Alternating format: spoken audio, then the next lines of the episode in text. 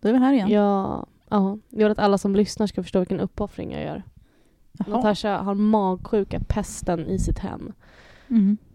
Och jag kommer hit för att ni inte ska gnälla om att vi är sena igen. Ja, fast vi är ju sena. Vi är knappt sena, en dag räknas inte längre. Ja, men jag tänker man får två poddar i månaden och två vloggar i månaden. Sen att det är torsdag, det är Ja, inte så jag förstår inte varför vi... Har vi ens skrivit Nej torsdagar? men grejen är, ja vi har det. Har men vi? vi, får inte heller ta bort det för att då kommer det bli okej. High Chaparral för dig och mig. då kommer vi bara två i månaden, två i året. Så att vi, vi säger torsdag, men Ja. ni vet att det, det är torsdag, fredag, lördag, söndag, Måndag, måndag, nästa tisdag, torsdag. onsdag. Men det blir i alla fall två i månaden, precis Ja, som det ska bli. Så att ni får ju det. fortfarande rätt sorts material.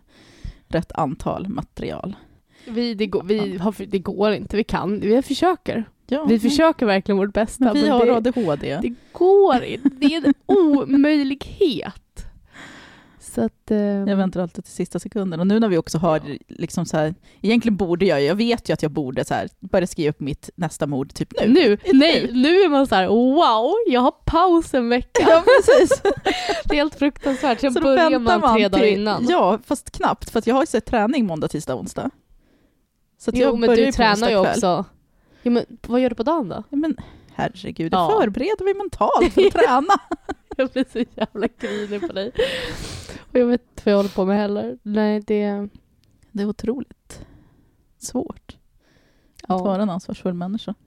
Jo, men det är helt omöjligt. Det går inte. Det är väldigt svårt.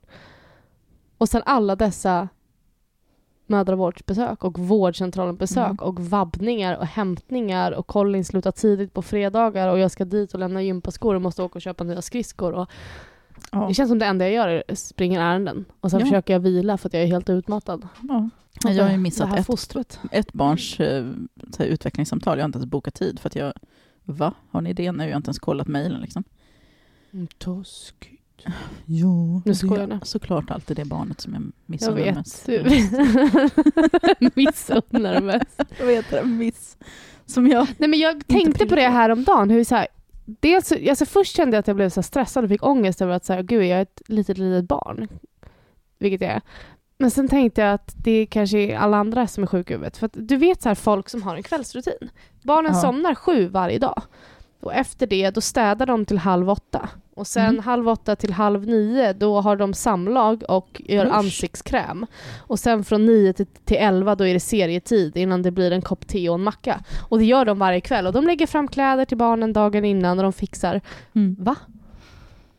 Du kanske inte Ja. säger att det finns ingen som gör så, men jag känner på mig att göra det. Min, min kväll är kaos. Jag Mm. ligger raklång i soffan och bara stirrar in i väggen eller tvn. Och försöker orka mig upp och äta en macka.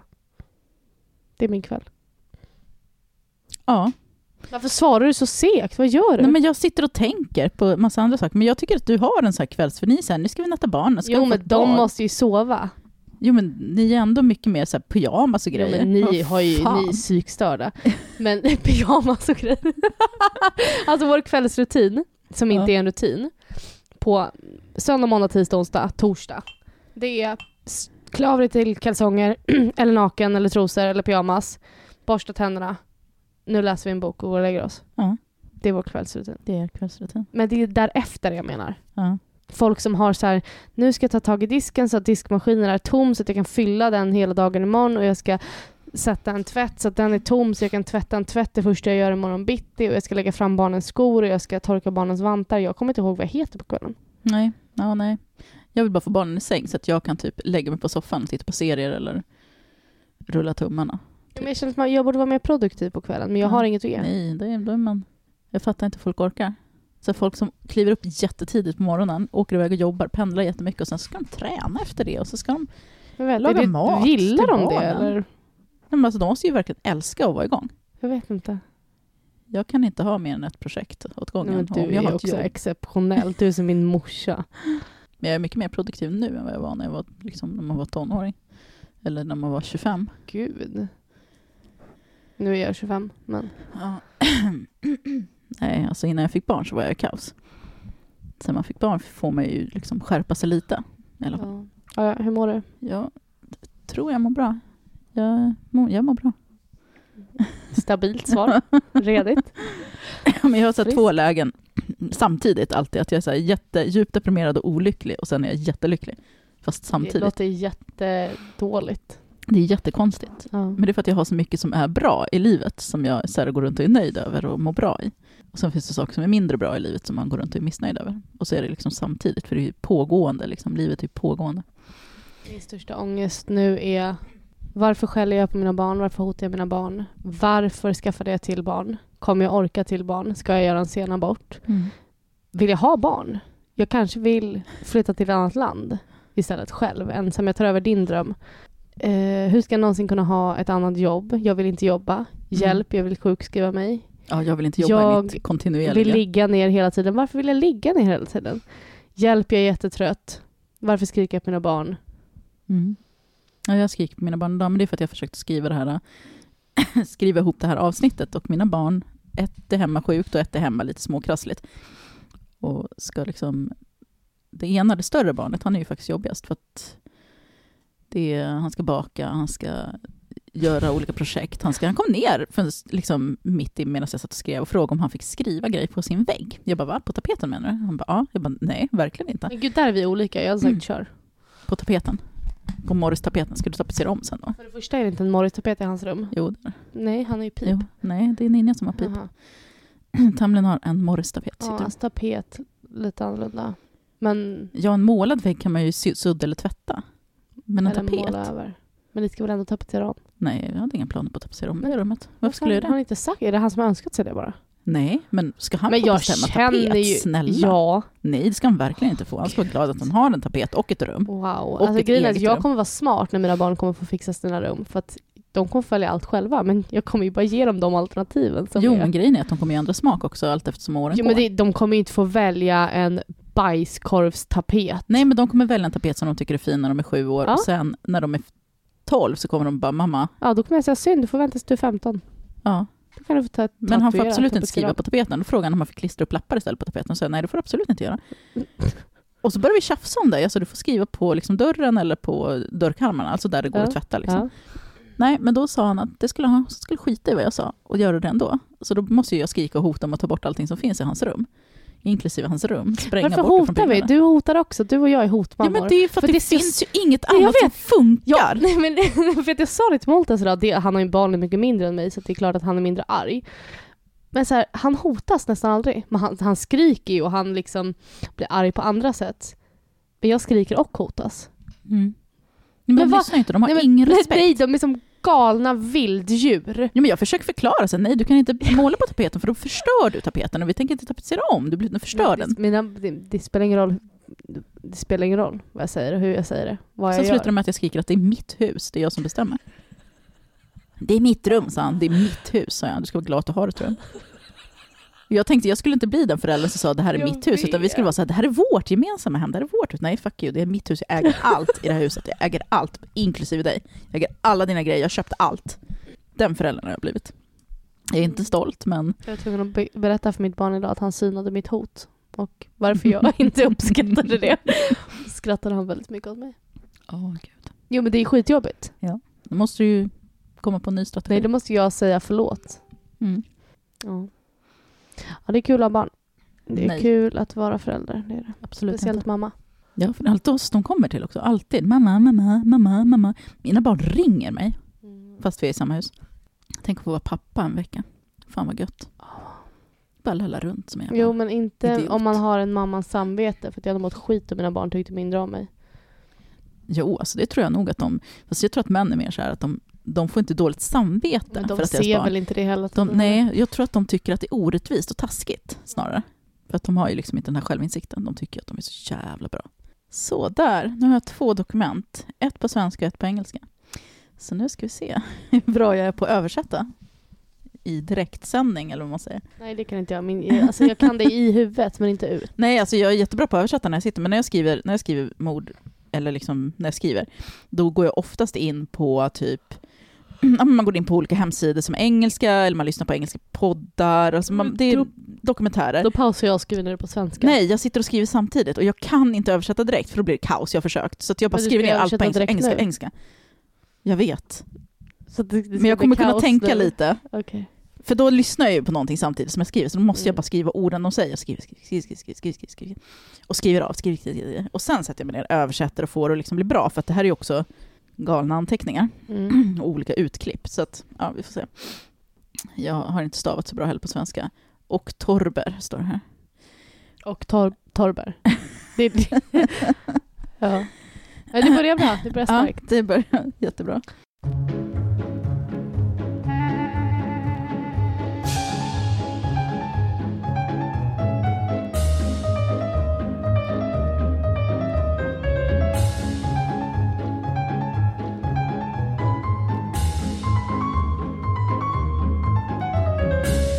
Vad är det för mord du ska köra? Jag ska inte köra något mord överhuvudtaget. Men det kommer bli död och äckel.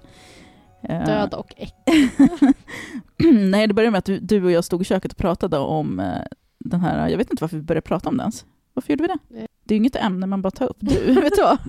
Jag tror jag pratade om någon flygkrasch.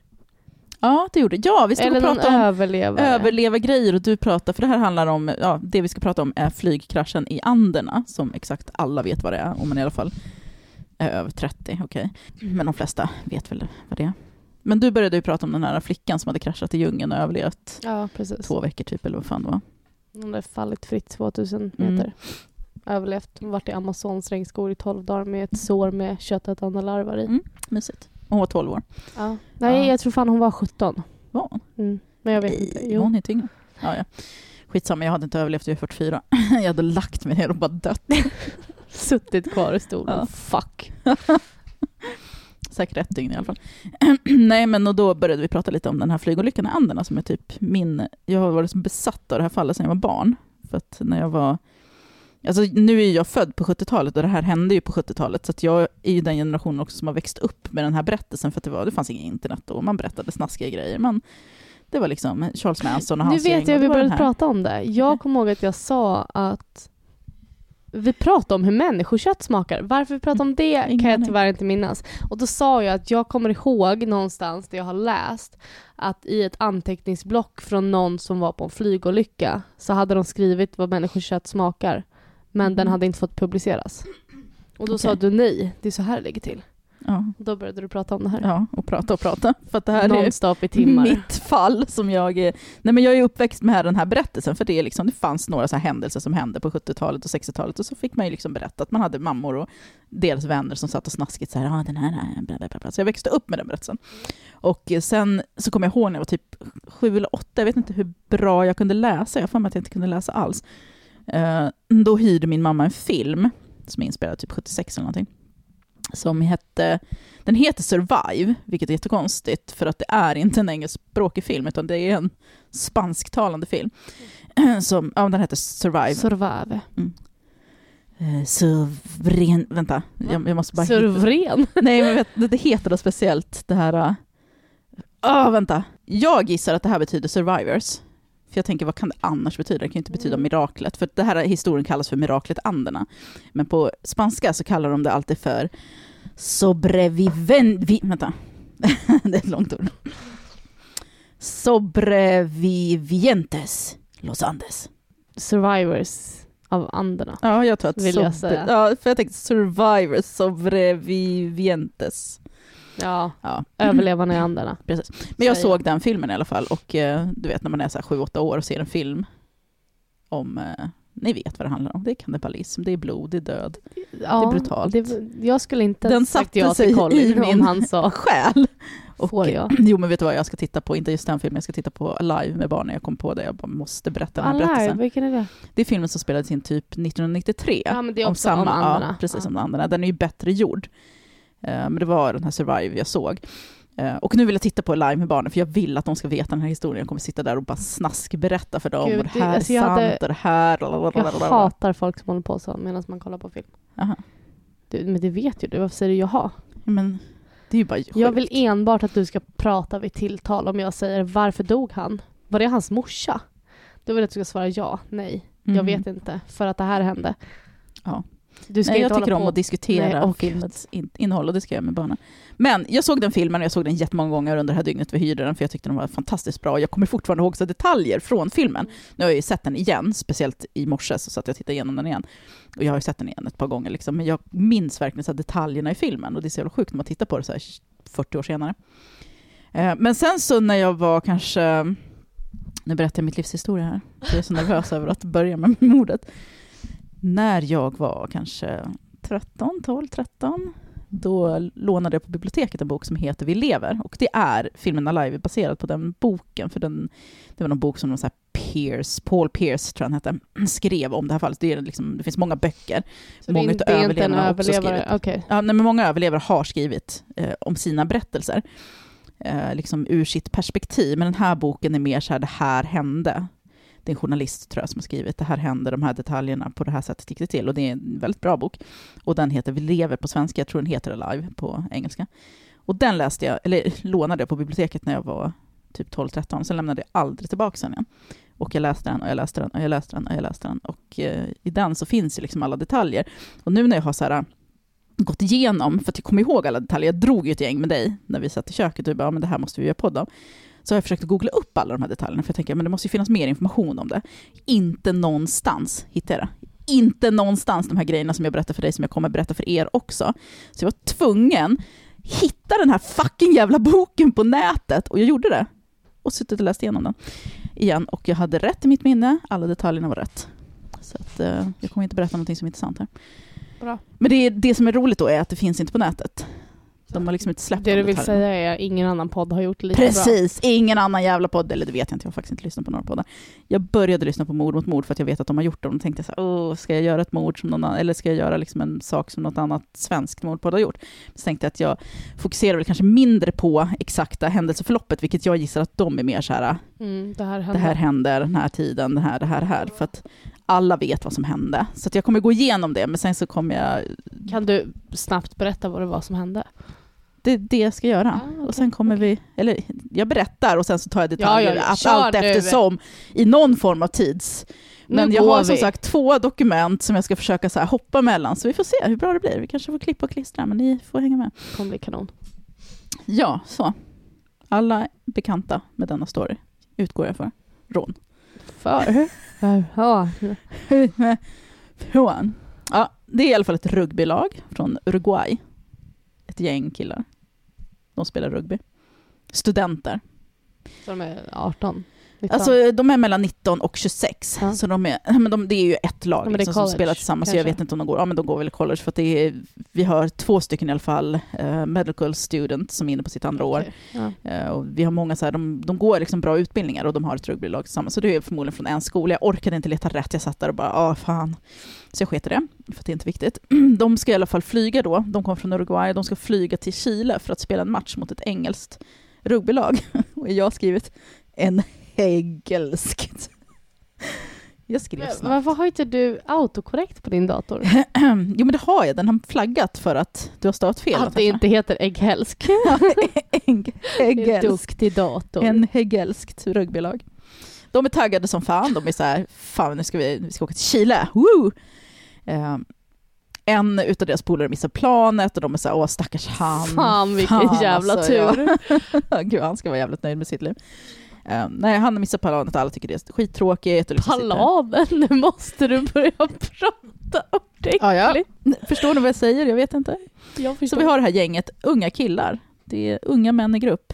Um, och så är det ett äldre par, det är en äldre kvinna också. Jag har inte riktigt jättemycket koll på exakt alla äldre där, men det är, det är ett äldre par som är på en jävla resa, liksom typ så här second honeymoon, de har barn och grejer, men de har inte följt med. Eh, de hade funderat på att ta med sig barn, jag får så här panik när jag tänker på det. Tänkte barn i det här. Vilka dör först, är det barnen eller vuxna? Liksom? Kan man Barnen. hålla barn vid liv? barnen dör. Va? Barnen dör först. Ja, men det är inga barn med på den här flyg, flygturen i alla fall. Den 13 oktober Jag tänker 1900. att, är det inte bättre att man dör? Nu vill man som femåring Jävla upplevelse. börja sitt liv i liksom femårsåldern med att äta morsan. Ja. Det vill man inte. Nej. Det, Nej. nej. Men den Ja. 13 oktober 1972 klockan 14.18 så lyfter planet från en flygplats någonstans. 13 oktober? Ja. Mitt barns födelsedag. Jag kanske har någon av de här döda Nej, uppätna i sig. lägg av. Kan förklara varför är så petig med mat. Nej, det är inte det barnet. Nej, okej. Det hade varit kul. Jag var med i en... Men det är det barnet som äter allt istället. Ja, i och för sig. Ja, men det förklarar saken. För vi ska komma till det också, när man... Hela den grejen. Ja, usch. Deras liksom aptit för nya smaker. Eh, den 13 oktober i alla fall. De lyfter. Eh, den här resan förväntas ta ungefär ett par timmar. Jag orkade inte riktigt googla hur många. Ungefär ett par timmar. Ja. Det är så himla bra specifierat. Jag tror att det skulle ta fyra timmar, men jag är inte säker på om det är liksom hela resan eller om det är en parti av resan. För jag vet att de ska i alla fall flyga över Anderna och det är en av världens största bergskedjor som ligger liksom mellan så Chile Uruguay.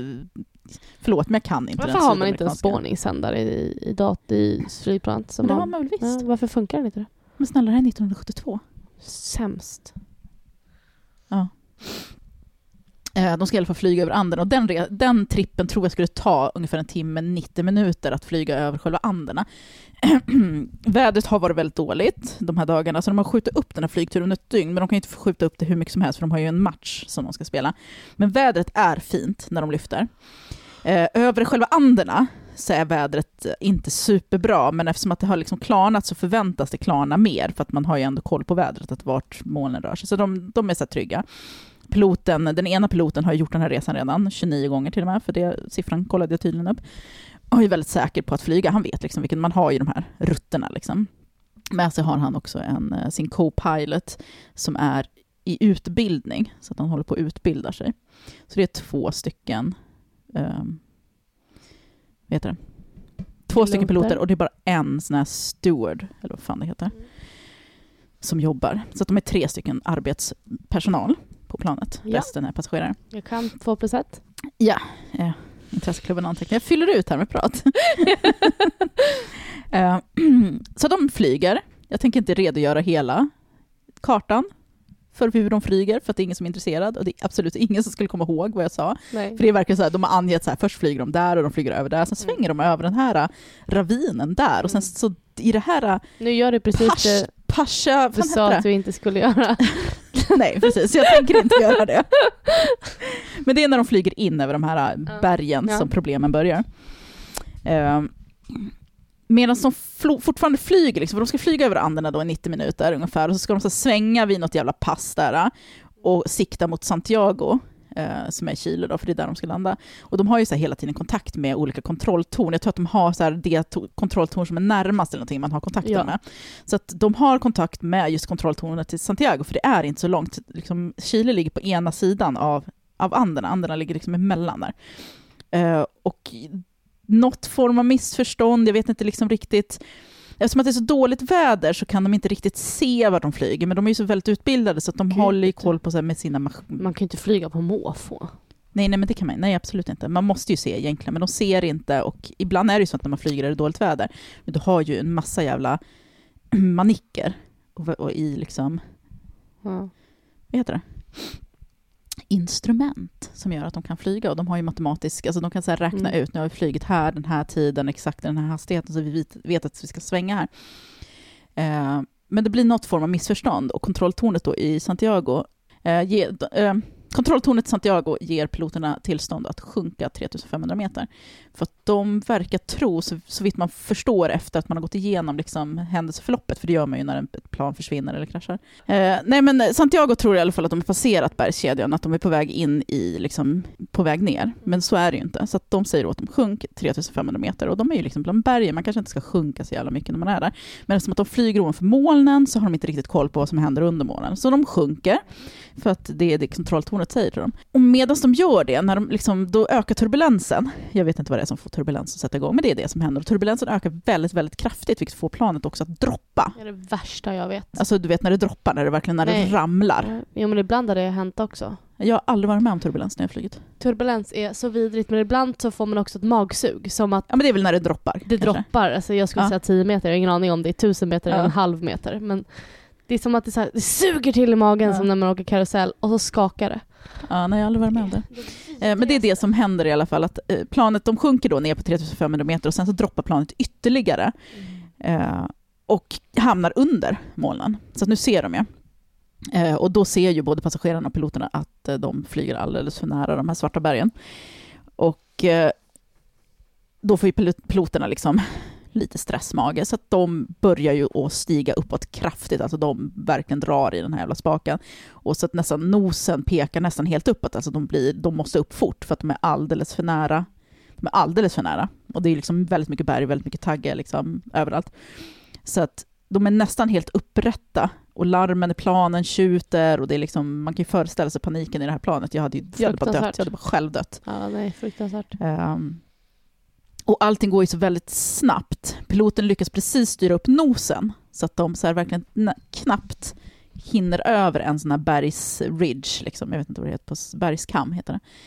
Men han får inte upp den tillräckligt och ungefär klockan 15.34, då har de flygit, det var då en och en halv timme typ, så slår stjärten i den här bergskammen och slits av.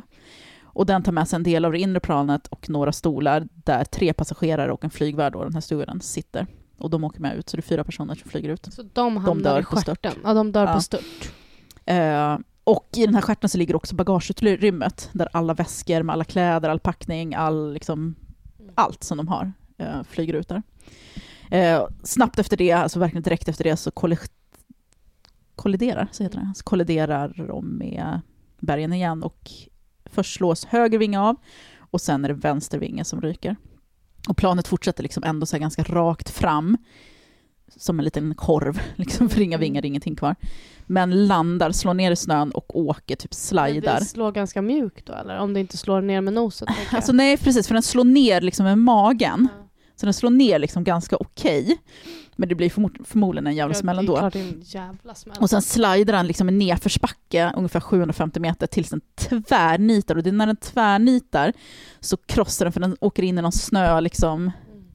snön är hård när den är packad. Eh, och då krossas cockpiten, dödar en av piloten och skadar den andra väldigt, väldigt svårt. Och hela liksom, alla säten i planet, det här är ganska vanligt vid flygkrascher faktiskt, de lossnar från sina platser och bara... Varför? Ja, jag fattar inte, för det är ju det folk dör av. Och så här skjuts ihop som ett dragspel, alltså bara dunk, dunk, dunk, dunk, dunk, dunk, så att flera personer fastnar ju liksom och skadas svårt, bryter ben och så vidare. Eh, på det här planet är det i alla fall 45 passagerare från början och eh, när de har landat så är det 33 som lever. Så att det var ett 12, gäng. 12 dör direkt. Ja, 12 dör direkt. Och några är som sagt väldigt svårt skadade och kommer inte överleva liksom, första dygnet. Några har brutna ben. Ehm, och två av de här uh, rugbykillarna då är ju läkarstudenter och det är Roberto Canessa och Gustavo Zerbino. Jag kan typ tre namn som jag har lagt på minne och det Och där var två av dem. ja, Canessa, Zerbino och eh, Nando Parado. Och det är ju de här tre liksom, huvudpersonerna i det här dramat. Nu skulle jag inte säga att de är liksom de stora hjältarna, för alla är hjältar på sina sätt. För att alla verkligen, under den här tiden de kommer vara där, så kommer alla steppa upp på det sätt de kan. Det är ju vissa som inte har förmågan, dels för att de är för skadade, men de håller ändå så här stämningen uppe med att skämta och såna här grejer. Och sen finns det väl någon enstaka som i så här perioder faller i depression och liksom vägrar jobba, vägrar göra någonting. Men de har ändå så en väldigt bra attityd allihop, att vi gör det här tillsammans, vi ska hjälpa varandra. Så att det är inte bara Canessa, Sabino eller eh, Nando som är hjältar, men det är de tre som blir ändå de här som tar tag i situationen. Eh, så att Roberto Canessa och Gustavo Zerbino då är läkarstudenter, de tar tag i Men är de skadade? hur de stavar det. Verkligen inte. Är de skadade? Nej, de två är inte skadade. Så, inte skadade alls Alltså eller? skrubbsår och lite ont förmodligen. Men de är liksom, inte så att de inte kan resa på Det är så sig. jävla sjukt att man överlever en flygkrasch. Ja, jag vet, Lite helt- skrubbsår. Alltså vissa bara kliver upp liksom. Det är en av dem som eh, faller ut medans det här planet slidar 750 meter så är det två stycken pa- passagerare till som ramlar ut för att det är ju liksom som bara ett öppet hål inne i planet när stjärtarna slits av. Och eh, en av dem överlever faktiskt den flygturen ut ur planet, men han dör för att han kliver ner i någon sån här, du vet, i snön i berg så kan det finnas djupa liksom, hål. raviner. Ja. Eh, vilket är jättetråkigt, för han överlever liksom hela av att flyga ut och landa. Liksom. Så man vill sitta i mitten av planet? Mitten av planet är väl säkraste platsen? Jag har ingen aning. Jag för mig det. Nej, bak är ju den säkraste planen, pl- eh, Varför, platsen. varför då? Jag minns inte. Det kändes inte bra. Nej, men man vill sitta vid dörrarna. För att oftast så kraschar man ju inte i anderna. Eh, men de tar tag i situationen, de hjälper de som behöver, alltså de verkligen så reser på sig, okej vad är det som händer, vi måste hjälpa folk, vi hör hur folk skriker, folk är skadade, vi måste göra någonting. Så de går ju runt så här och kollar, vilka är skadade, vilka är svåra skadade, tar de först, vilka kan hjälpa till, upp och hoppa, sätt fart liksom. Uh, och grejen är liksom som jag sa, att de är så väldigt positiva under hela den här vistelsen i bergen. Så har de en sån här attityd. De är väldigt religiösa, och jag vet inte riktigt om det har någon betydelse, men de är väldigt så här, eller om det är kulturellt eller vad det är, men alla steppar ju verkligen upp. Det är så här ett, en grupp män, unga män. Och vi vet ju unga män i grupp suger ju generellt, men de här är verkligen så här, och det är sportfånar också, men de verkligen biter ihop kring sin egen panik, styr upp och ja, de tar ju sig De därifrån. här så att du vet vad det är. gamlingarna då? Alltså gamlingar och gamlingar, de är väl kanske 40 år. Kallar du dig själv gamling? Men Okej, överlever de här gamla, gamla, gamla fossilerna? de är de inte jättegamla. Men jag, du? Herregud! Jag vet faktiskt inte ens om jag skrivit upp det i den här berättelsen. Uh, Eller var det bara rugbykillar som hade påminn mig om det här när vi börjar prata om kosten de äter. Så Ja. ska, ska jag berätta vad som händer med gamlingarna, för jag har nog inte skrivit ner det, men jag vet ju precis vad som händer. Ehm, ja, de, de är grymma i alla fall. Första dygnet, jättemånga skadade. Alla befinner sig verkligen i full panik, skriker och gråter. De är inte jättestora hjältar, det här gänget, första dygnet verkligen. Alltså jag bara tänker på så här konstiga grejer. Så här, jag har brutit benet, säger vi. Jag Ja. har brutit armbågen också. Mm. Jag har panik. Och jag måste bajsa. Mm. Det tänker jag på. Ja, jag Vad gör jag det? Jag kommer till det. Ja, du kommer till Kommer det. till det. Men också, jag vill veta också vad de skadade när man är liksom riktig panik och jätteskadad. Inte dödligt, Mm. men du kan fan inte gå för att det- du är skadad. Bajsar jag bara på, på plats i byxan? kommer lite till det också. Eh, det är ju Canessa och Serbino som är liksom hjältarna första dygnet, för de, de biter ihop och liksom får till, ser till att alla börjar hjälpa till. Men det är många som blir aggressiva, det är någon som blir så här, vad heter det, får någon liksom skallskada så att han blir förvirrad och inte riktigt fattar vad han är och ge, går ut och ska, nu ska jag gå hem typ. Så de måste springa efter honom, Wow. brotta ner honom och dra med honom, liksom hålla fast honom för att han inte ska dra. Så det är mycket så här förvirring och panik första dygnet. Eh, och Canessa och Sabina vet väl att det hänger på dem. Liksom. De tänker väl att räddning kommer, för att det är klart att man ser att planet försvinner här, och då kommer de ju komma och rädda dem. Så att alla är så säkra på att räddning kommer komma, men vi vet inte när, och vi behöver se till att alla som är här överlever tills räddningen kommer, för det är verkligen svårt skadade. Det är en kvinna som är så svårt skadad, hon sitter fastklämd mellan stolar och har brutit båda, båda benen. Hon skriker hela natten, hon dör på morgonen. Och det är en av de äldre. hon har fått dö direkt? Ja. Nej, hon ligger och skriker och de andra blir arga på henne för att hon skriker och sen har de så här jättedåligt samvete efteråt. Att fan vi skrek åt henne, varför skrek vi åt henne? Liksom. Men det är en situation där alla, liksom, ingen är sitt bästa jag. Jag skriker på mina barn för att jag har ätit dåligt typ. Ja, men typ. Har inte ångest om du har varit med i en flygolycka och är Ja. jätteskadad och skriker på den som skriker högre. Ja. Och Nando Parado som är den tredje personen som jag, vars namn jag alltid minns. Canessa Serbino och Nando, jag kommer ihåg hans förnamn bättre än jag kommer ihåg hans kan bero på att han spelas av eh, Ethan Hawke i filmen och jag älskar Ethan. Eh, mm, han har en skallskada och ligger i koma de första följande dagarna och de tror typ att han är död. Men de är så här, nej men han är inte död, Men han, han kanske lever. Va? Men han har puls. Svag, men det är så kallt. De har ju inte kläder heller. Alltså, det är så kallt. så han har knappt puls i tre dagar? Nej, men, snälla Fehim, kan jag få prata? I början, han ligger där och så är det två av hans vänner som säger fan han, han dör, han kommer dö. Han, han, jag tror att han lever, vi måste se till att han liksom lever. Så att de börjar så här, de ligger väldigt nära honom och värmer upp honom hela natten och håller igång honom och de eh, häller lite vin i hans mun för att han ska få liksom någonting i magen typ, eller så här väcka. Jag vet inte riktigt hur de resonerar. Eh, och de, de får honom liksom får temperaturen upp på honom och gör så att han faktiskt överlever. För han vaknar då efter tre dagar och det första han får veta då är att hans mamma har dött och att hans syster Susanne är allvarligt skadad. Så att han åkte med sin familj. En annan kille, apropå det här med att vara liksom skadad, och bara vad fan gör man? En kille som jag har skrivit upp namnet, jag kommer absolut inte komma ihåg det här efteråt. Enrique Platero heter han. Han hade ett stålrör stickandes ut ur magen. Det här ser man ju i filmen också. Fy Men, fan. ja, han har fått någon form av, så här, någon del av stolarna, tror jag, här, ett smalt stålrör. Eh, Serbino han får ju lite så här panik, han bara vad ska jag göra här? Men det han minns från sin läkarutbildning är ju att du ska ju liksom få patienten att tro att everything's gonna be det här fine. det är chill. Ja, så han säger det typ bara, Stålrör. det ser ut att vara bra, det där är ingenting. Och, så, och eh, den här Platero, han bara, men eh, har du sett det här? Han bara, nej men fan du är stor och stark, fan res på dig nu, skärp dig liksom. Så han drar ut det här röret ur hans Men mage. det ska man väl inte göra? Men vad fan ska han göra då? Men för det kan ju bara Jo, jag upp all vet. blödning. Jag vet, men det är ju no medical... Han kan ju inte sitta där. Men Det är Liksom. bättre med stålröret i, tänker jag. Ja, men de drar ut det. Och när de drar ut det så kommer en bit av hans inälvor ut. De vet inte riktigt vilken del, de spekulerar i om det är en tarm. Eh, men Platero är ändå så här, äh, det där ser inte så farligt ut. Res på det, det är flera som är allvarligt skadade och behöver hjälpa till. Och han bara köper det, så här. han tycker att ja, okej, det ser inte så bra ut. Så de knyter en tröja kring hans sår och han reser sig upp och börjar hjälpa de andra. Liksom.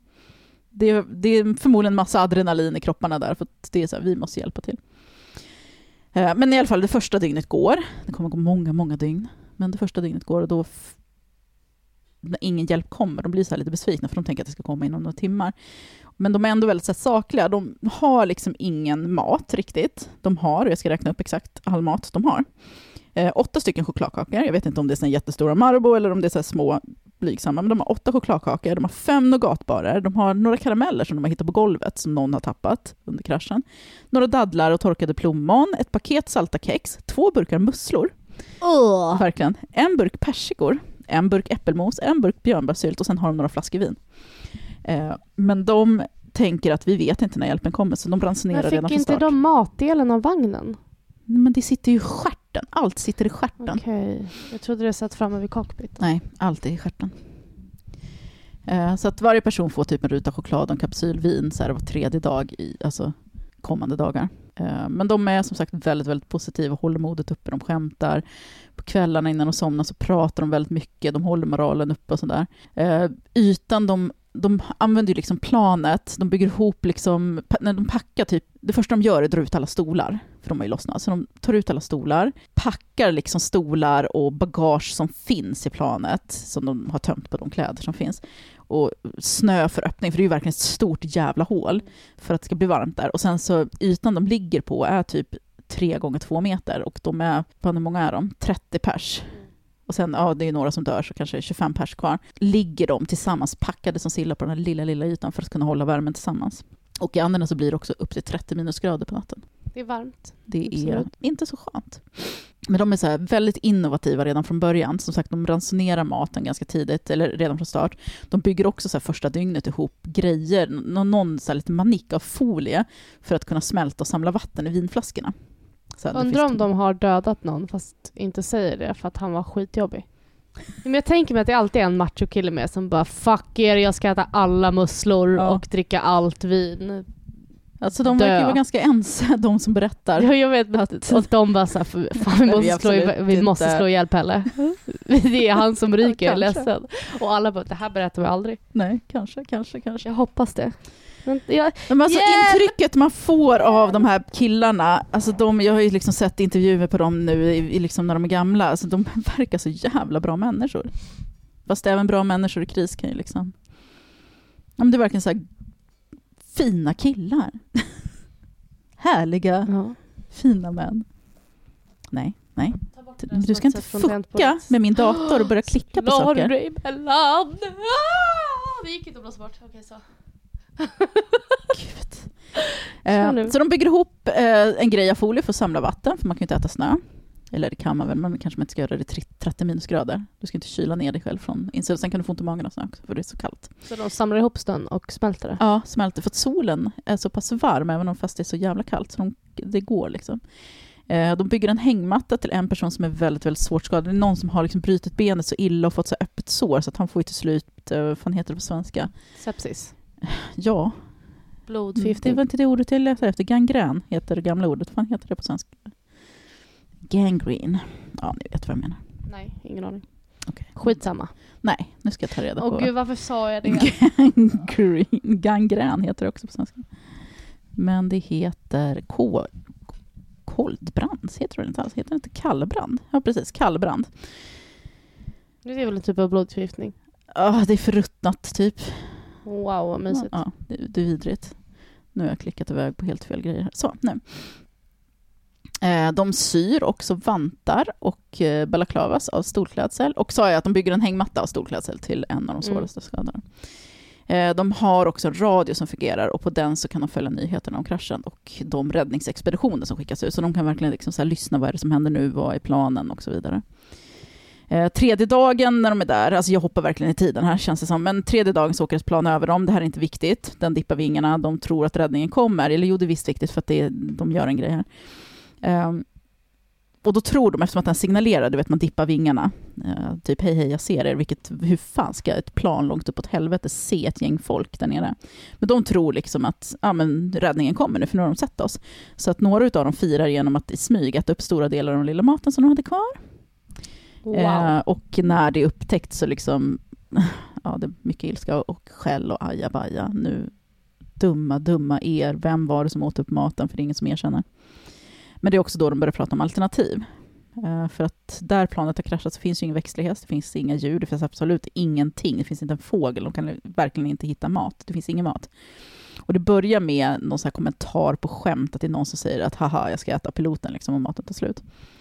Eh, men då börjar de liksom, det väcker en tanke och de börjar försiktigt så här, de kommande dagarna prata om det. Och eftersom att de är så väldigt, väldigt religiösa så är tanken också på att äta människokött väldigt skrämmande. Alltså det är ju tabu för alla människor.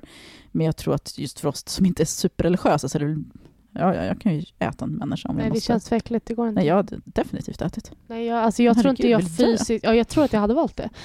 Jag Nej, hoppas det inte det. Ät och svälj. jag kan inte tänka mig att jag ska tugga i rått Du kött. behöver inte tugga, du kan svälja. Ah, om jag, får, Eh. alltså, om jag får jättesmå bitar så jag kan svälja, Mm. då kör. Ja. Ge mig. Det är så de gör. Mm. Ehm, och så, men de diskuterar det väl, i alla fall. Och vissa tror så här att, alltså det är, vissa av dem är jättereligiösa, men jag tror inte att alla är det, för en del de är väldigt så utbildade också. Ehm, vissa tror att Gud ska straffa dem om de äter, medan andra reson- resonerar typ att men om, om Gud inte vill att vi ska äta våra vänner, varför skulle de ha satt oss i den här situationen? Jag tror att Gud testar oss och ser vad vi vill att göra för att överleva. Och så diskuterar de att själen har ju redan lämnat kroppen och så vidare. Och eh, till slut så är det Serbino som säger typ att för så här, om min döda kropp kan hjälpa er att överleva, om jag dör, då vill jag att ni ska äta mig. Om ni inte gör det så kommer jag ju bli tvungen att komma tillbaka och hämnas typ. Haha, skämt skämt. Ja. Men alla, så här, även de som är väldigt tveksamma kring att äta utav sina vänner medger att jo, så tänker vi också. Och då gör de typ en så här pakt att om jag dör så får ni äta mig. Så att alla kommer överens här att du får äta av Är det mig. någon som säger nej? Nej, inte utav de som sitter där liksom och pratar om det. Däremot så är det ju vissa som fortfarande är väldigt liksom, tveksamma till att um, äta utav de andra. Så här, att det är okej att du äter av mig, men jag vill inte att du äter, eller jag vill inte äta av, av de som ligger här som redan har dött. Bland annat två av de här 40-åriga, det här 40-åriga, 40-åriga paret, kvinnan där är väldigt religiös och hon bara nej, så länge det liksom finns någonting annat att äta, så länge det finns en kapsyl med vin, så kommer inte jag äta människokött. Men, men sen? Hon dör. Okej. Så att, ja. Av svält eller? Nej, alltså hon blir väldigt nära svält, men hon dör eh, av andra skäl. Som jag kan... Nej, det är... Va? Va? Vadå nej? Det, det är ingen som slår ihjäl henne. Varför? Eh, varför? Va? Varför skulle någon vilja slå ihjäl henne? Mat.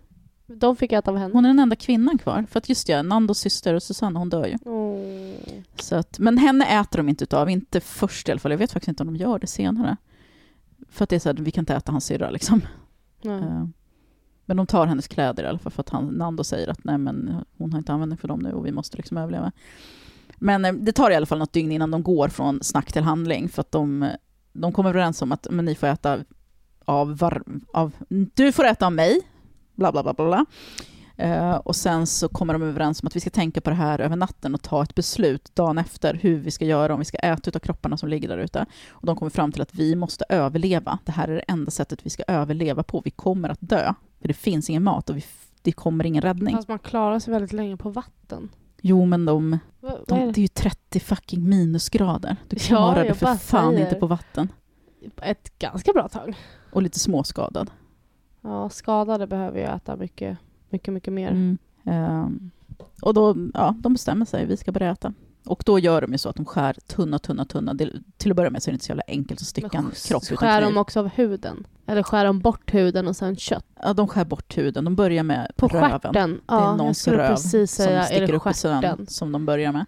Och de skär tunna, tunna, tunna, tunna strimlor som de sväljer hela. Eh, och det blir så att det, kan bli så varmt där att det går att liksom typ steka saker på planskroppen. Men de kommer fram till att vi måste äta det här rått för att vi måste få varenda Aha. smula näring från det här. För att det är inte så att de kan sätta sig med en stor biff liksom. Utan det är verkligen Usch, de här tunna, tunna strimlorna. Nej. Men sen kommer det i alla fall, mitt i allt det här när de har börjat käka och bla bla bla bla och liksom hoppet uppe nu kommer vi överleva så kommer ett jävla snöskred och dödar ett gäng till.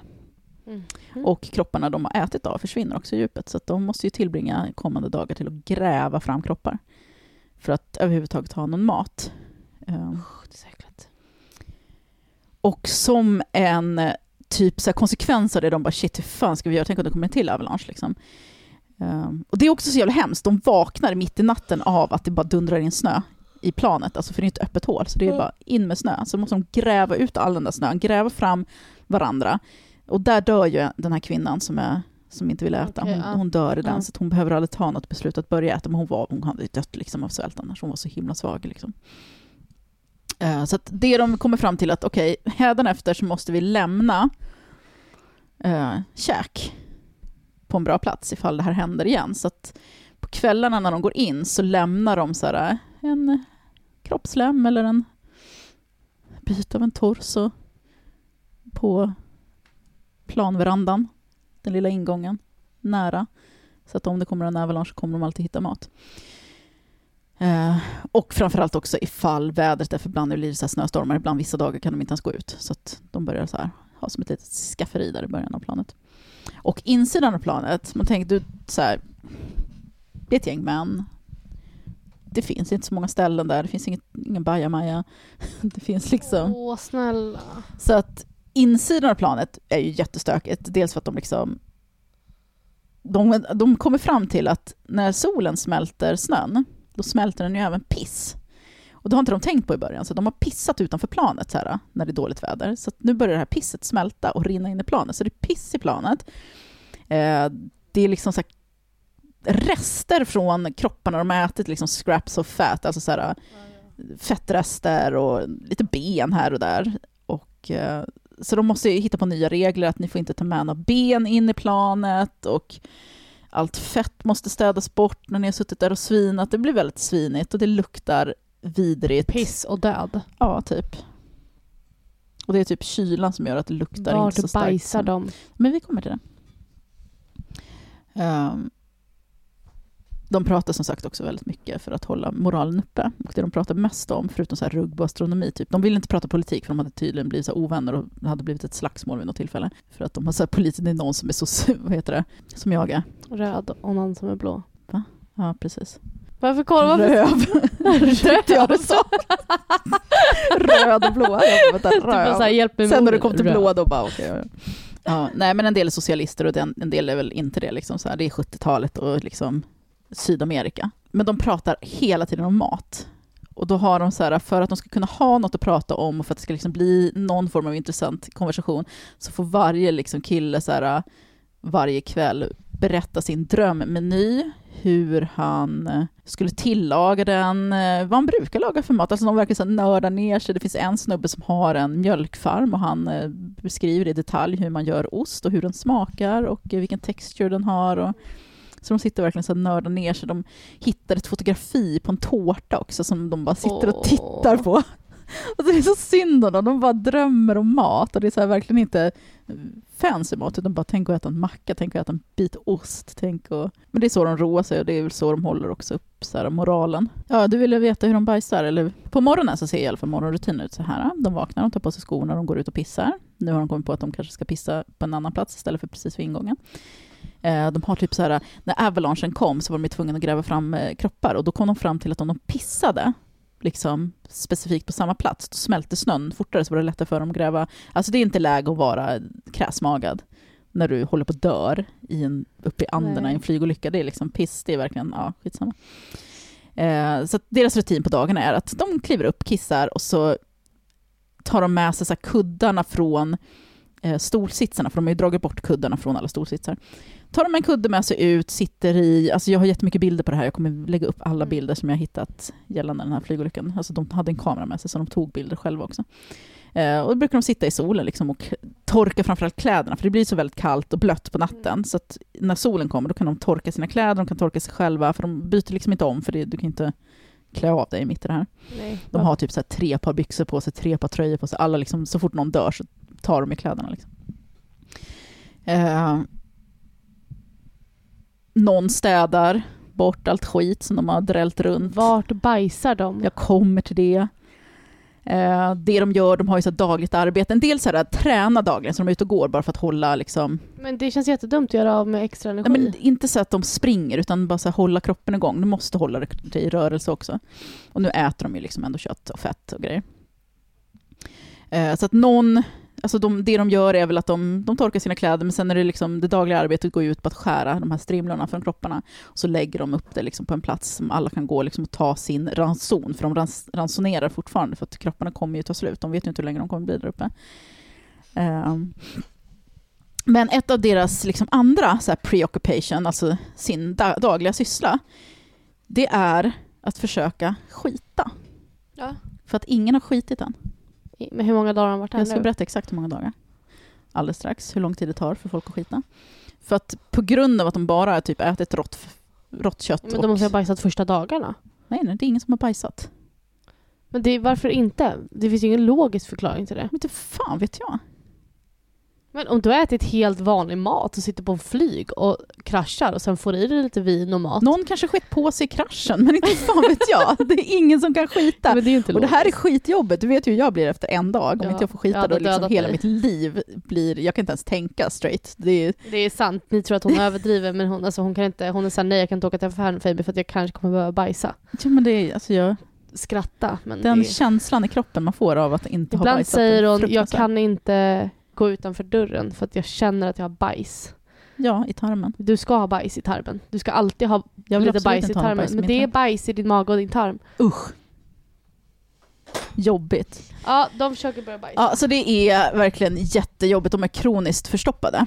Och det är någon stackare också Välkommen som... till min värld. Ja, men eller hur. Det är någon stackare som också har väldigt svåra hemorrojder, så det är inte så jävla kul att vara förstoppad och vänta. Du vet ju sen när man har gått några dagar och man vet att aj, det här kommer inte vara skönt. Och så här om veckan så att jag bajsade och det, jag bajsade i sten, alltså sten, sten, Mm. sten, sten, sten, sten.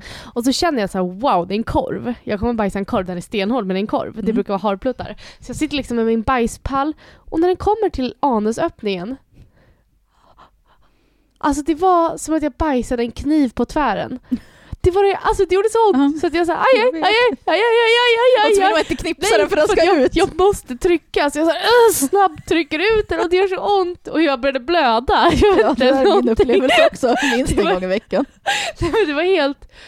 Jag var nästan tvungen, nu gjorde jag faktiskt inte det, men jag höll på att kolla om jag hade svalt en stor glasbit. Mm. För att det var en kniv eller glas som Ja. skar upp min ändtarm inifrån. Så Skönt. det ska ju inte vara så. Tänk dig de här stackarna. Ja, Så dag efter dag, vecka efter vecka, så sitter de där och försöker. De sitter liksom i grupp till och med. En del, alltså de blir oroliga också att vi har inte bajsat på jättelänge, våra, det kommer ju, någonting kommer ju liksom bli fel. Eh, Serbino bland annat, han använder en pinne och försöker liksom Peta. gräva ut sitt bajs ur sin röv. Nu börjar det gå för långt, nu vill Ja, jag höra Det är mer. det här jag menar, det här är ingen podd som tar upp och det här är inte med i filmen. Den här äldre mannen, han lever fortfarande, eller han överlever tror jag. Han är alltså 40. Ja, men han var äldre jämfört med andra. Han kommer på att han ska liksom göra olja utav fettet på kropparna och sväljer det för att liksom få någon form av laxativ och ger det till de andra också. De gör så här en soppa med typ människofett och ja. Eh, och de, alltså, de har ju fortfarande så här bra moral, humorn uppe, så de skämtar ju väldigt mycket om det och de börjar så här mm, betta på vem som ska få skita först och sist. och det, men det är deras liksom grej. Um, den äldre gubben, han eh, lyckas i alla fall skita till slut eh, och eh, får applåder. Alla tycker liksom wow. Men det är en bra bajskorv. Ja, nej, han, han lyckas skita. Jag vet inte riktigt hur. Alltså jag vet ju att det är någon som skiter ut en korv och sen så får typ förstoppningsdiarré, men jag kommer inte ihåg vem det var, jag skrev inte ner det. På dag 28 så Mm. lyckas någon som heter Paes, Men alltså, Bajsa. det är ju dödligt. Nu har Ja. de inte ätit de har inte så mycket i tarmen. nej de har inte ätit jättemycket. jag kommer ihåg när jag var på något så här militärläger med min gymnasieskola. Då hade jag inte bajsat på fem dagar. Då sa de, har du inte bajsat ikväll kommer vi tvinga dig relaxerande eller så får du åka hem. Ja. Så att jag satt Ja, ja. på toan i timmar. Nej, men eh, den sista som skiter, skiter på dag 34. Och just alltså man kan ju få förstoppningsdiarré som sagt. Och eh, Det vill man inte ha nej, verkligen inte. där. Nej. Men de flesta får till slut väldigt svåra diarréer för att de har ju ätit det här människofettet. Eh, och eh, ja, de slutar i alla fall äta. Det är en som inte får diarré, just ja, för att han har ätit brosket på kropparna.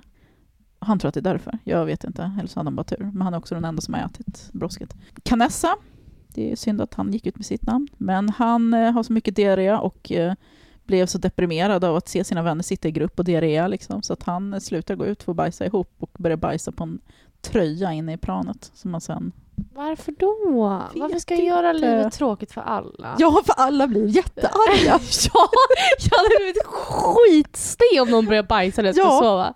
Speciellt Carlitos som på kvällen ska liksom eh, blocka upp, de, de lägger ju liksom saker för ingången och då tar han en av de här nerbajsade. Nej! Fy fan vad arg jag hade blivit.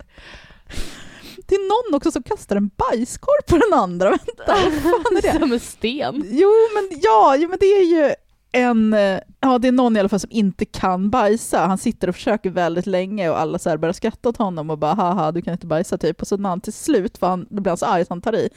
Och när han får ut en stenhård bajskorv så kastar han den på sina... Är det någon som runkar? Alltså jag vet inte. Vi det har- har, vi det har har de inte info, tagit upp fan. i boken. Fan. Jag tänker mig ändå lite gangbang.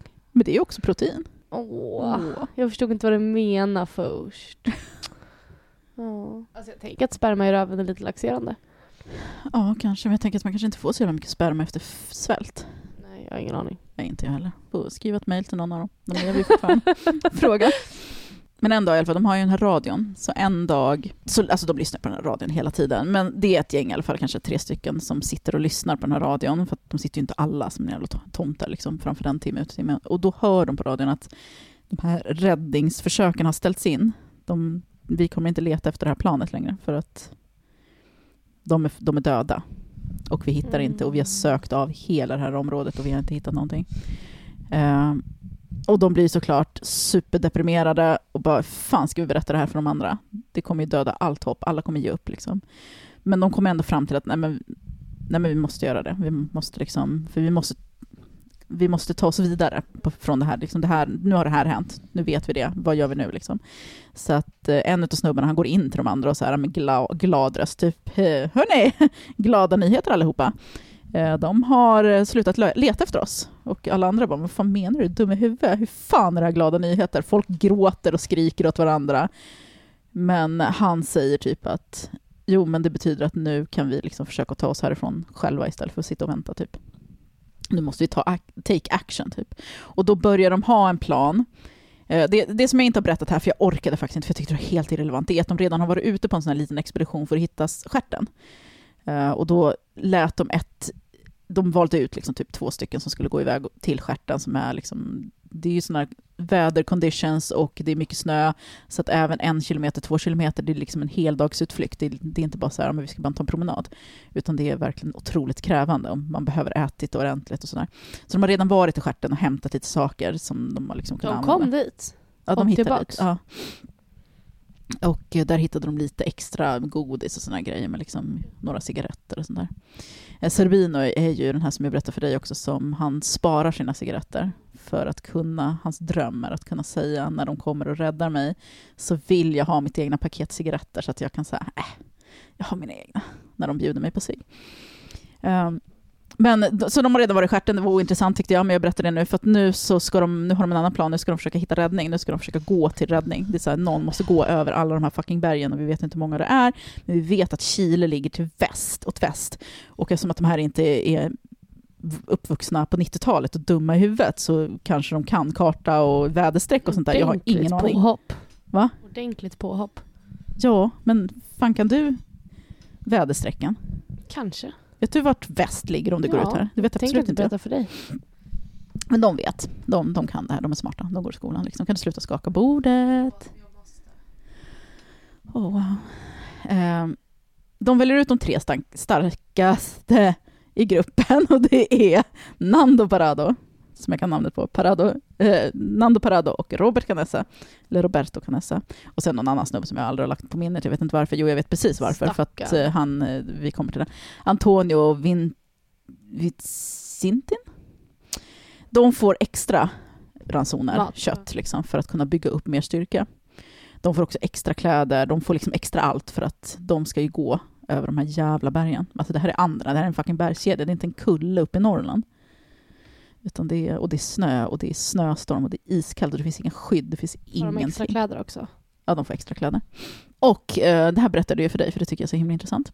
Det, när man är liksom där det är kallt, då, alltså fötterna tar ju jävligt mycket stryk, för kylan går ju rakt igenom sulorna och de här har ju bara gympadojor på sig, liksom. de har inga stövlar.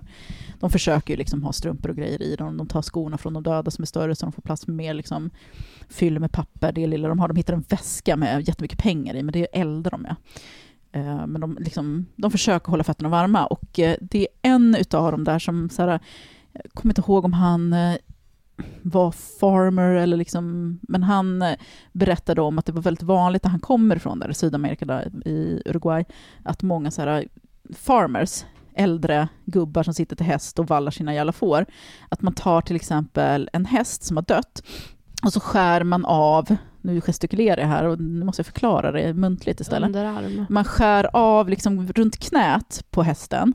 Alltså lite, lite skinn nedanför, lite skinn ovanför. Man, man drar av det som i ett stycke.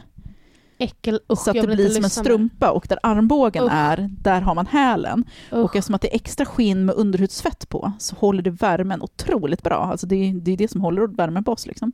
Så att de gör det med de döda kropparna. De tar eh, ja, armbågarna, eh, armen och armbågarna, skär Fatta också av att de har varit döda i en månad. Börja inte fråga om detaljer här. Men för de jag, har varit döda i en månad. Så. ja, de har Det är varit- ännu äckligare. Ja. Det är halvförmultna, mögliga. Men det är kallt, de är frusna. Åh. Så de drar av den här huden och använder det som extra strumpor. Liksom. Men ändå, de är ju jävligt påhittiga måste jag säga. Ja, otroligt. Mm, Kropparna börjar ju liksom ta lite slut, för de har ju bara verkligen ätit köttet på kropparna. Och det börjar ta slut, så de är tvungna så här att gräva upp de gamla kropparna igen och gräva upp liksom det de redan har ätit av. De har ju ätit fettet. Men eh, det är så här, okej, vi måste börja äta av andra delar. Vi kan inte bara liksom, för det, det tar slut. De eh, börjar äta kött från händerna, bland annat. Det är inte jättemycket kött på händerna, men det finns på händerna och fötterna. Jaha. De skrapar verkligen till benet. De börjar också äta benmärg. Så att de bryter benen och liksom skrapar ut med någon sån här liten vi- wire, typ. Vad heter det? Ståltråd, Jag är typ. jätteäcklad. Eh, de försöker äta tunga, men det går inte riktigt att svälja det. En av dem äter faktiskt testiklar. Det står inte vem som gör det. Det kanske något de inte vill gå ut med. De börjar äta blod... Vad fan heter det? Blood clots. Det är blodproppar. Åh, det är så äckligt, det är så äckligt, du är så äcklig, alla är så äckliga. Som de hittar runt hjärtat. De äter ju också hjärtat. Åh, alltså fattar du Eh, konsistensen på det? Det är som mjuk jelly. Åh, Men den kanske det inte fryst, så det så Ja, jag lite så här. Slush. Åh gud, det är så äckligt. Eh, men grejen är att de börjar bli så ganska uttråkade av den här ganska smaklösa smaken på liksom bara människokött. Så att de börjar uppskatta att saker smakar annorlunda. För att så här, kroppen vill, eller liksom du, man vill känna smak. Förmodligen för att man har en instinkt, till exempel kroppen vill ha en massa mineraler, så du vill känna liksom smaken av det. Du vill känna smaken, man blir så sugen på saker. För att man har den bristen i kroppen. Men grejen är också att även fast det är kallt så ligger solen på lite då och då och de här kropparna Ja, börjar vidrigt. tröttna. Vidrigt. Så att de äter ju ruttet kött nu. Ruttna organ, ruttna lungor. Eh, Det enda de inte kan äta är rutten hjärna. Jag vet inte varför, Varför? det var vidrigt, men de äter hjärna innan den ruttnar. Eh, Den innehåller inte jättemycket näring, men den innehåller liksom glukos som är Men bra. sa inte du att rutten gärna smakar ost? Nej, det var rutten lunga. Eh, Det smakar ost, har de berättat. De äter också Vadå, gärna smakar det för illa? och då gör Med de så att de eh, pressar ut ett kon- liksom Nej, det i snön. jag. skär det i små bitar och äter det. Och det var starkt och salt. Det smakade väldigt starkt och salt. Men det, det var spännande, för nu fick de uppleva lite nya, nya Är det smaker. någon som ett öga? Eh, Det vet jag faktiskt inte. De gör ju också skålar av skallar för att kunna äta. Liksom, de gör ju så här, till exempel den här fettsoppan som de gör när de hade constipation, vad heter det? Förstoppning. Ja. Alltså det är det här jag menar med att jag tror inte jag hade kunnat. Inte för att jag tror att jag är en bättre människa. Men du, eller... du tar ett steg i taget. Nej, men jag så här, hade äta bara- stjärt. Sen helt plötsligt sitter nej, och men- suger på en rutten lunga liksom, och bara mm, manchego. Åh, gud, det är det det här avsnittet kommer heta. Åh, vad äckligt det är. Mm, manchego. Åh, mums. Åh. Men ja, de ger sig i alla fall av på den här expeditionen till slut. Ehm, och det kommer ta tio dagar hela den expeditionen. Och de första dagarna så ser, kan de liksom se dem när de klättrar och går som små prickar längre och längre bort och sen försvinner de över första berget. Och sen, Det tog tio dagar, vad sa du? Förlåt. Ja, det tar tio, Tio. dagar för dem, den här expeditionen som de ska ut på. Eh, De ger sig, eh, ger sig iväg och anledningen till att jag inte kommer Men ihåg de har den här med sig mat. Ja, de Ja. har, de har liksom ryggsäckar med massa, och de har massa grejer med sig liksom för att kunna klara sig. De ska ju övernatta, de vet ju det, vi kommer få sova i snön, vi kommer få liksom göra det här, vi kommer... Så att de har en massa kött med sig och ruttna grejer med sig och inte fan vet jag. Och anledningen till att jag inte kommer ihåg den här Vincentins namn, det är ju för att han återvänder tillbaks, han orkar inte. Han ger upp. Och de har också kommit överens om att om någon ger upp så kan vi inte, vi har inte den lyxen att så här, curla den personen, vi måste gå vidare. För att nu ska vi rädda alla våra vänner. Vi, vi kan inte liksom... Så att eh, Nando och Canessa fortsätter framåt. Nando heter ju Nando i förnamn, Canessa heter Canessa i efternamn. Det är Nandos förnamn som jag kommer ihåg på grund av Ethan Hawke i rollen som Nando Parado. Eh, De har ju listat ut då att Chile ligger i väst och kan på ett ungefär lista ut hur de ska gå. Men det är ju verkligen så här, när de kommer över en bergstopp, då, då ställer de sig där och tittar. Liksom. Ja, vad ser vi? Okej, det är bara berg. Vi går till nästa bergstopp och tittar. Så de så här, går till nästa bergstopp, klättrar upp. Ja, vad är det där? Ja, mera bergstoppar. Klättrar ner. Så att det är verkligen så här, de vet att vi kan inte ge upp, vi måste bara fortsätta, fortsätta, fortsätta. Men de har ju verkligen ingen topp kvar, utan det är så här, det är bara berg, det är bara berg, det är, bara, det är snö, vi ser bara snö, de ser ingenting överhuvudtaget någonstans. Men så en kväll när de ska lägga sig och sova så lägger de märke till en grej, för de kollar ju väldigt mycket på solen och liksom hur allting rör sig och sånt där. Då lägger de märke till att solen som brukar gå ner en viss tid, försvinner bakom bergen en viss tid, helt plötsligt lyser upp ett av bergen. De ser inte solen, men berget lyser.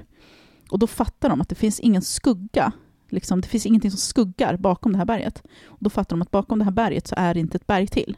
Och då siktar de dit och de har ju tänkt rätt. Liksom. Så att eh, när de kommer där så helt plötsligt så ser de att snön försvinner. När de kommer över den bergstoppen. Snön försvinner. De ser grönt, de ser eh, gräs. Man måste ju tro att man hallucinerar. Ja, alltså typ. De ser det är en jättestor flod som låter som fan och det är liksom blommor, det är träd alltså, som bara dyker upp. Snön tar liksom slut, så nästan tvärt slut. Och de är ju helt liksom alltså lyriska. Det är så här, nu har vi i alla fall nått hit, nu kommer vi överleva det här. Men sen ska de ju också hitta civilisation, hur långt ute är de, vart är de ens någonstans? Och eh, första natten i det här liksom lite trevligare området så ser de kor och de tror typ så att de hallucinerar eller typ finns det vilda kor? Nej, det finns inga vilda kor. Eh, om det finns kor så finns det människor. Eh, och dagen efter så ser de en... Eh, nej, de hör, dagen efter så hör de när de vaknar liksom över här, för den här floden låter väldigt mycket så att det är svårt att höra någonting, men de ty- tycker att de hör en människa, så de tittar och tittar och tittar. Och då ser de långt där borta tre män på hästar. Eh, Så de springer liksom, vevar med armarna, viftar och liksom skriker och sådär, men de, de hörs ju liksom inte. Men en av de här eh, männen på häst vänder sig om och ser. Och det, han skriker till dem och det enda de kan höra är typ imorgon. Så att de ger sig för det är den här floden emellan, liksom, så att de kan inte ta sig över någon av dem. Eh, och de känner, ah, okej, okej, okej, de, de kommer imorgon. Så att dag, nästa dag i alla fall, så, vänta lite. Ja, så dyker det upp en eh, snubbe, en eh, väldigt fattig, eh, en fattig person, eh, bonde liksom, eh, på andra sidan.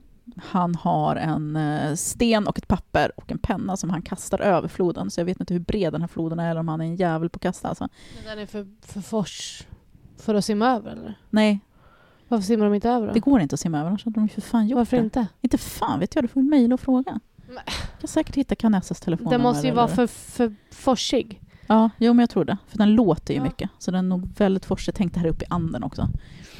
Ehm, så han kastar över det här pappret och så står det på pappret typ så här eh, eh, jag har skickat efter hjälp, eller en, annan, en, en man kommer att komma hit för att hjälpa er senare idag.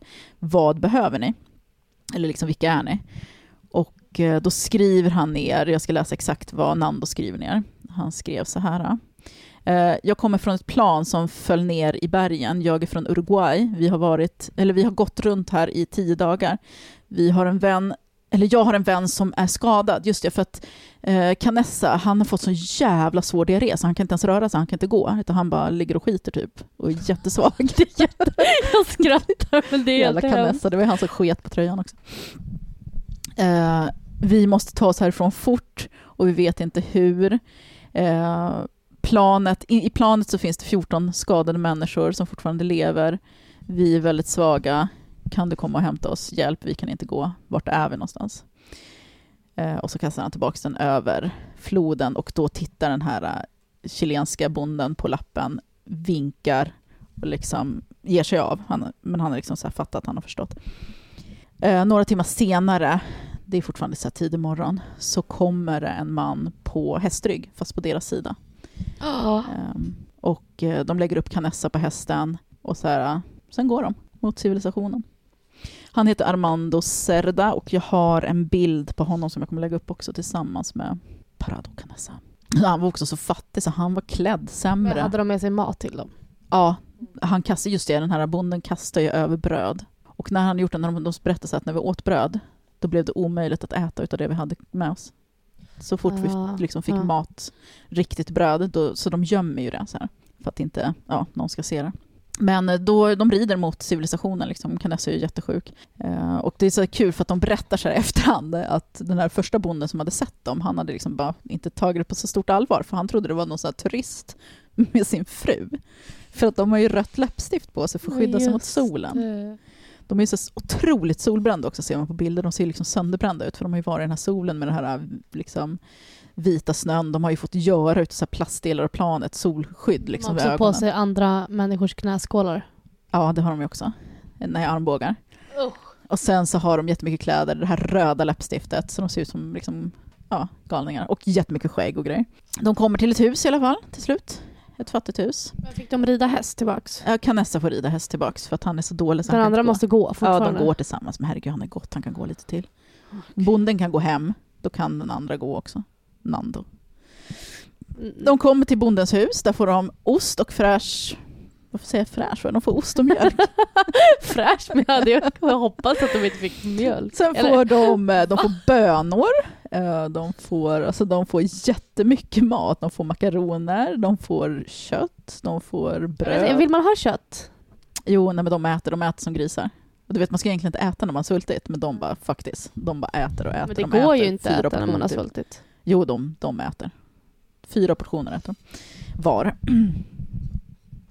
Men en grej så här också som man, jag vet inte om de har det med i filmen eller live, men det är med i boken, att föräldrarna till de här pojkarna är väldigt aktiva i att leta efter dem, även när liksom, för de ligger på hela tiden, så här, ni måste rädda våra barn, ni måste leta efter dem, ni måste hitta det här planet, och eh, det är de som liksom håller igång de här räddningsförsöken, och sen när räddningsförsöken läggs ner, då fortsätter de, de ger inte upp, de fortsätter, de chartrar egna plan för att flyga, det är liksom så här, vi ska hitta våra jävla barn. Eh, och eh, Dr. Canessa, som då är Canessas pappa, han är ju liksom i Buenos Aires och eh, han är på väg hem typ och sitter i en jävla taxi. Eh, och radion är på och spelar musik och så säger taxichauffören bara du förresten har du hört nyheten? Han bara nej vadå för en nyhet? De har hittat det här planet som störtade. Och han vet ju, alltså taxichauffören vet ju inte att det är en av de anhöriga. Eh, de har hittat två överlevanden från, överlevande från plan- planet. Men ja, han vet inte deras namn, namn och så vidare. Men då där i taxin så startar nyheterna på radion och då säger radio, eh, liksom, presentatören typ att det är två stycken ehm, två stycken pojkar som har eh, kommit liksom gående från den här kraschen och deras namn är då Nando Parado och Roberto Canessa och han får liksom höra där så här, i direktsändning att hans barn lever. Ja, det är... Wow. Ja. Klockan ett på eftermiddagen, något specifikt datum, jag minns faktiskt inte, så hör, sitter de med planet, alla de överlevande, och då hör de två helikoptrar som kommer. Eh, och då ser de, och eh, Canessa och Nando är ju med och de ser liksom hur han vinkar. De tar en massa kort från planen, jag kommer också visa det. Och sen så landar de och säger hallå, vi är här för att rädda er. Den känslan måste vara helt... Ja, alltså jag kan inte ens fatta det, det måste vara helt sjukt. Och Servino får äntligen chansen, för de bjuder honom på cig- cigaretter och han får äntligen säga no thanks. I prefer my own. Fan, jag har övat jättelänge på den här repliken. Det är det han har gjort i otroligt. 43 dagar. Nej. Men vad ska han göra annars med sin vardag? Ja. De var där i, vad är det, 70 dagar? 70 dagar! Yes! Jag ska se exakta dag, dagen, exakta vänta lite. Men vadå, så de kommer hem i typ januari? Nej, 36 90, december, slutet på december. 72 dagar. Alltså förstår du? Hur jävla sjukt. Så efter 62 dagar så bestämde de sig för att vi måste börja gå. Och då, då de gick och det tog 10 fucking dagar. Jag tänkte också sitta där de där 10 dagarna. Har de lyckats? Har de överlevt? Är de döda? Efter fem dagar måste man ju tänka att de har dött. Ja, ja. Och eh, nu har inte jag skrivit något mer, men jag kommer liksom ihåg när de kom till... eh, De kommer ju liksom, och jag, jag har ett litet videoklipp på det som jag har så filmat från en jävla YouTube-video som är jättedålig kvalitet, när de flyger in och när de landar och liksom alla, alla så här med helikopter med några sjukhus och alla så här överlevande ska in på det här sjukhuset för att undersökas. Och de var i så himla bra skick. Det var ju en, så jag tror det var Serbino, som inte ens blev insläppt för de bara, för ursäkta, det är bara de som har varit med i plan- plankraschen som får släppas in. Han bara, ursäkta, jag är en av dem. Och de bara, äh, för att de var så friska. Jag förstår inte hur man kan vara bra frisk med skick. Alltså, de var ju 30 minus. underviktiga alla, men de var ändå i bra skick. Men det är ju för att de har fucking ätit. Och de berättade ju inte det först, men sen gjorde de det ganska så odramatiskt. För de bara, men vi har inget att skämmas för. Vi har liksom... Och det här är ändå så här ett religiöst Sydamerika, men de var väldigt såhär, nej, vi gjorde det vi behövde för att överleva. Jag tänker fan inte skämmas, jag tänker inte ljuga om det. För att deras föräldrar säger ju liksom att ni kan, vi har hört rykten, ni kan inte prata om det här. Och de bara, fuck det, det är klart vi ska prata om det. Våra vänner gav sig, eller liksom dog, och vi överlevde för att...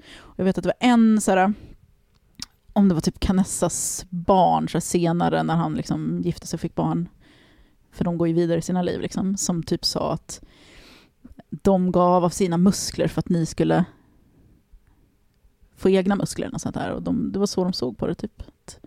Det var det vi fick göra. De var i väldigt, bra skick, Jo, men hur mycket åt de? tillräckligt.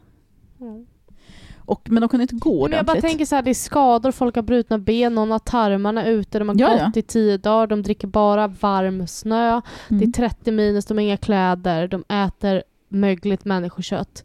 Man kan ju inte vara i bra skick. Jo, de var Man har inte bajsat på tre månader Mm. och sen har man sprutdiarré. De fick lite mer sprutdiarré efter, för att det var så att först ville läkaren inte ge dem någon mat. Och de bara, men snälla kom igen. Varför? Ja, men för att du kan inte ge en massa mat till någon som har varit svält. Du Mm. måste börja svagt. Men till slut fick de äta som de ville liksom, och då fick de ju diarré, men det var typ värt det. Och de kunde inte gå ordentligt heller, för de hade pulsat i snö i 72 dagar, så de gick liksom väldigt som att man pulsade snö. Men eh, de var väl liksom med bra mod och eh, mådde bra och kunde återvända till sina familjer. Liksom. Och aftermath är väl att de har liksom, många av dem har skrivit egna böcker, för de pratade om det, så här att vi borde skriva liksom varsin bok om det här vårt, liksom, det här är min story, det här är min, så här, inte liksom någon samlad story. Men boken som jag har läst är ju då Vi lever, som är den samlade berättelsen. Som jag också rekommenderar. Jag rekommenderar att se filmerna också. De är inte superbra skådespeleri, men det är liksom... Hela det här fallet tycker jag är så fantastiskt Jag hade intressant. inte överlevt i 72 dagar. Nej, jag hade inte jag heller. Men jag tror att det som mycket som spelade roll var att de var, dels var de väldigt innovativa, men de hade också höll upp humöret. För jag tror att när man börjar ge upp, då, då dör man. Men de var väldigt positiva, att äh, det här klarar Jag vi. hade Även gett upp direkt. Ja, jag hade fick satt mig. turbulens, då hade jag sagt hopp. Ja. Det var det. Tack och adjö. Ja. Men det Ja, det var storyn om... Vad var det det Flygkraschen i Anderna. Åh nej, ska du säga det på spanska igen? Areva Åh, vad fan. deidos. So, sobrevivientes Los Andes. Varför sa jag arevoa? Det är det hej är då. franska, det är helt annat. Ja, men det betyder ju också hej då. Ja, nej, men det finns, jag rekommenderar alla att läsa boken Vi lever, för den tycker jag den finns på, som ljudbok. Fast på engelska, alive på, fan, vad är det jag har för någon app? Next story? Nej, det har jag inte. Nej, det är den jag Eller? Ah, Den lär väl finnas på alla sådana här appar. Jag tycker den är jättebra. Ja, jätteintressant. Jättekul att få veta detaljer, men jag är så otroligt äcklad.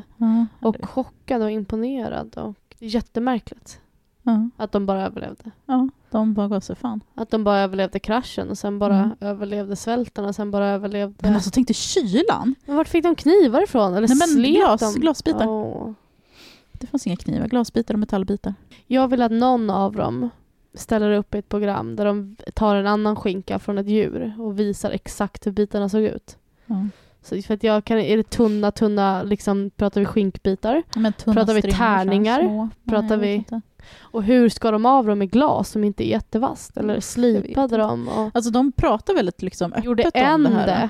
Eller fick, fick man turas om och skära? Nej, man fick turas om. Det var liksom det dagliga arbetet. Skita, försöka skita och skära kött. Ja. Jag vet inte, jag hade, vet inte. Jag vill inte att du äter mig om jag dör. Va? Men, jag nej, absolut göra. nej. jo. Fy fan för att du ska skära i min röv och äta. Och... Ja. Nej, det säger nej. Så du vill att jag ska dö? Hellre. Fy fan. Det känns liksom, Jag har nej. inga problem med att någon äter mig. Det känns lite så här Nej, det känns inte... narcissistiskt till och med. Så här. "Åh, ska du äta mig? Ska jag bli jag en del smaka av dig?" gott? Mhm. Gud, apropå ingenting. Och jag fick så här ett DM från någon som, det är någon jävel som använder typ en halvnaken bild på mig på Tinder jag bara säger lycka till bruden.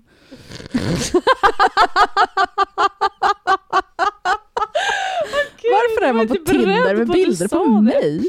Mm. Ja, det är väl lite kul. Ja, det var jätteroligt. Det var faktiskt väldigt kul. Mm. Det var... Det, jag kan Jag- bjuda på det. Skrattade du vill använda mina bilder på tänkte att Tinder. skulle skratta. Kör hårt. Ja, herregud. Vilket jävla fall. Ja. Tack för att vi fick lyssna.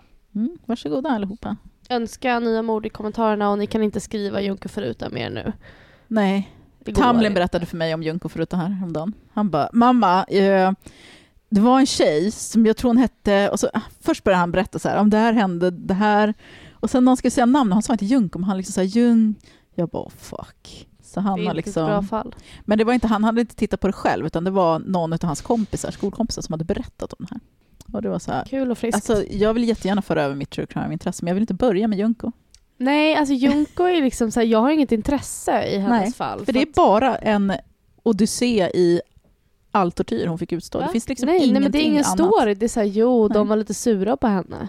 Så därför gjorde de Precis, det här det finns en månad. ingen det liksom, finns, nej. story kring dem, story bakgrund. Alltså det finns ingenting. Det finns bara en lista med tortyr. Det är perverst. Ja, och jag, så här, Mm. jag är all for details. Jag tycker om detaljer. Mm. Ja, men då ska det finnas Men- en story. Ja, det är precis. Som, Det ska vara intressant. Ja. Det här är bara... Jag mår jättedåligt ja, men det är som att liksom, så här, götta sig i. bara. Men har ni bra mordfall, och med bra mordfall då menar jag fall som inte är gjorda, som är Mm. intressanta, gärna med en plot twist, Mm. som det också finns fakta på. Nu behöver inte ni sitta och kolla upp om det finns fakta. Men eh, det är ett bra mordfall. Det är Mm. intressant. Kul. Tipsa. Tack. vi vi syns. Vi ses, eh, när vi ses. När vi ses. puss puss. puss hej.